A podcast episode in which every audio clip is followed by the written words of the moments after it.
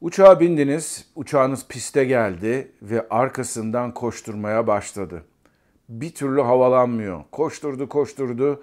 Siz acaba merak ediyorsunuz kalkamıyor mu diye. Ondan sonra uçakta yolculuğunuz bittikten sonra insanlara da pilot bugün biraz geç kalktı, zor kalktı diye olayı anlatıyorsunuz. Aslında işin olayı böyle değil. Nasıl mı?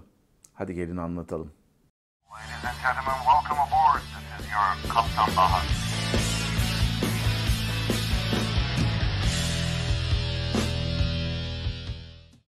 Herkese merhabalar arkadaşlar. Ben Kaptan Baha, Bahadır Acuner. Yepyeni bir Kaptan Baha yayınıyla sizlerle beraberiz.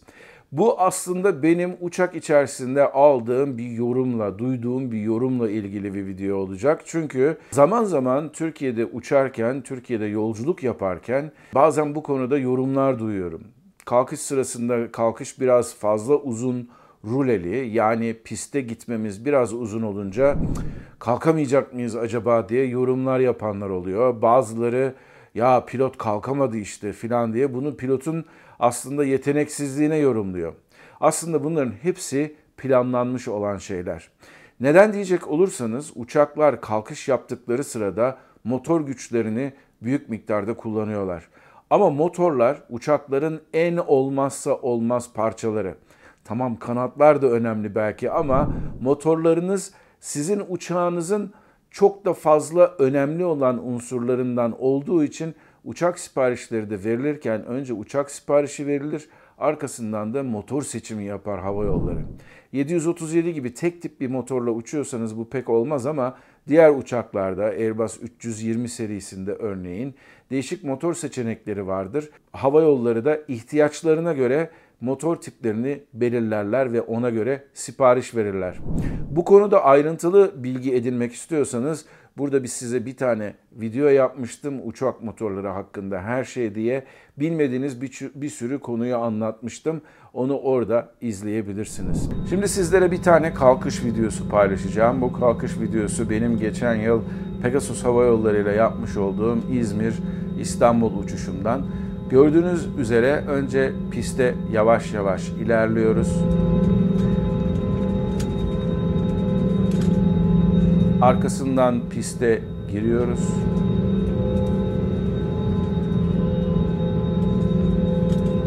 Piste girdikten sonra da uçağımız kalkış gücünü verip belli bir süre piste koşturmaya devam ediyor.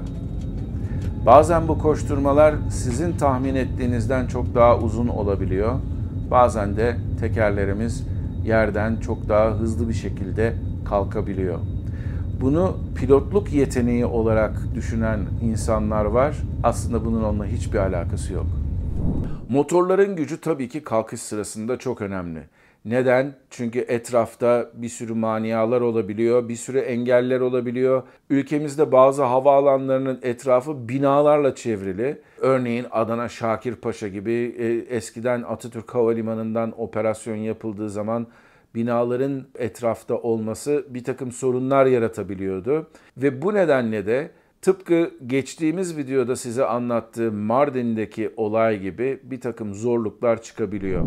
Uçakların performansı yeterli olmayabiliyor ama etrafında çok fazla engel olmayan, etrafı açık, hava şartlarının müsait olduğu durumlarda hava yolları kalkışları planlarken mümkün olduğu kadar motordan az itki gücü almak üzerine plan yapıyorlar. Bu aslında biraz böyle saçma gelecek belki size çünkü yerden kesilmeye çalışırken zannedersiniz ki böyle gaz kolunu sonuna kadar veriyorsunuz ve onun sonrasında bütün gücü kullanıyorsunuz. Hatta bazılarında kalkışlarda şöyle gaz verildikten sonra koltuğunuza geri de yaslandığınız, sizin geriye itildiğiniz de olabiliyor.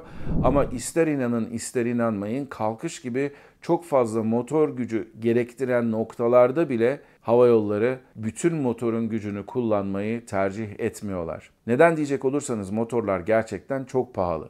Bunun bir ekonomik yönü var.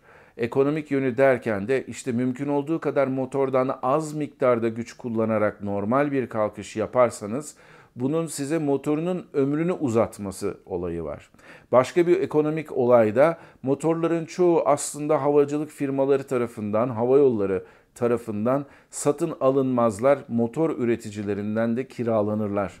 Ve motor üreticileri ister inanın ister inanmayın sizin kalkışta ne kadar takat kullandığınızı, ne kadar güç kullandığınızı çok sıkı bir şekilde takip ederler. Bütün bu veriler canlı olarak GE gibi, Pratt Whitney gibi üreticilere ulaştırılır ve bunun sonucunda çok fazla miktarda güç kullanıldıysa leasing firmaları ve bu firmalar ki bazen motor üreticileri olabiliyorlar veya bazen motor üreticilerinin yan firmaları oluyorlar. Size fazladan para fatura ederler. Evet gerçekten bu ekonomik yönünü bilmiyordunuz eminim.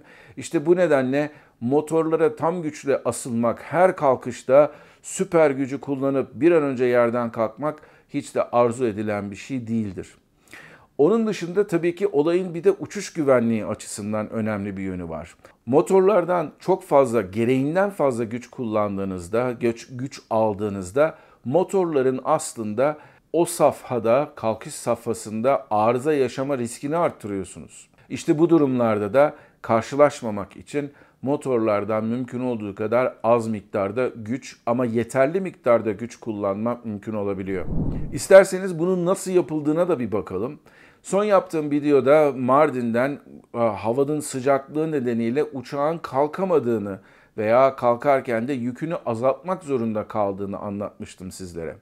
Aslında ister inanın ister inanmayın dışarısı eksi 10 derece bile olsa motorlar yüksek bir ısıdaki bir atmosferik ortamda kalkıyorlarmışçasına motorlara bir takım bilgi verilir. Aslında motorları bir anlamda da kandırıyoruzdur. Evet dışarısı eksi 10 derece olabilir ama eksi 10 derecede biz yok kardeşim motor sevgili motor aslında hava 32 derece dışarıda deyip onun sadece üretebileceği, o havada üretebileceği kadar güç alırız motorlardan. Bunlar da tamamıyla elektronik olarak yapılıyor. FADEC denilen sistem sayesinde motorlara sanki dışarıdaki hava olan, olduğundan çok daha sıcakmış gibi gösterilip takat düşürmesine, güç düşürülmesine yol açılır. Onun dışında kalkışlarda değişik güç, e, sabit güçleri de kullanmak mümkündür ve bunun sonucunda da bir takım kombinasyonlar elde edilir. Peki bunu kim hesaplar diye sorarsanız bu e, dispatch'in hesapladığı bir şeydir ama ondan sonra da gerçek uçaktaki bagaj sayısı, yolcu sayısı ve e, yakıt sayısını da kullanarak biz bunun sonucunda son en son elimize geçecek olan performans bilgilerini bilgisayardan, e-cars denilen bir bilgisayardan uçak üzerinde alırız. Bazı firmalar bu hesapları da kendi uçaklarının üzerlerinde tabletlerde yapıyorlar. Daha sonra bu bilgileri de uçağa girebiliyorlar. Metodu önemli değil ama sonuçta yaptığınız şey bir anlamda motorun gücünü azaltmak. Peki ne kadar azaltılıyor bu güç?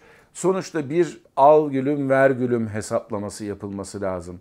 Eğer gücü çok fazla azaltırsanız bu sefer pistten kalkmanız mümkün olmayacak. Pistin uzunluğu yeterli olmayacak. Ama çok fazla da güç verirseniz bu sefer pistin ortasından da kalkmanız mümkün olabiliyor.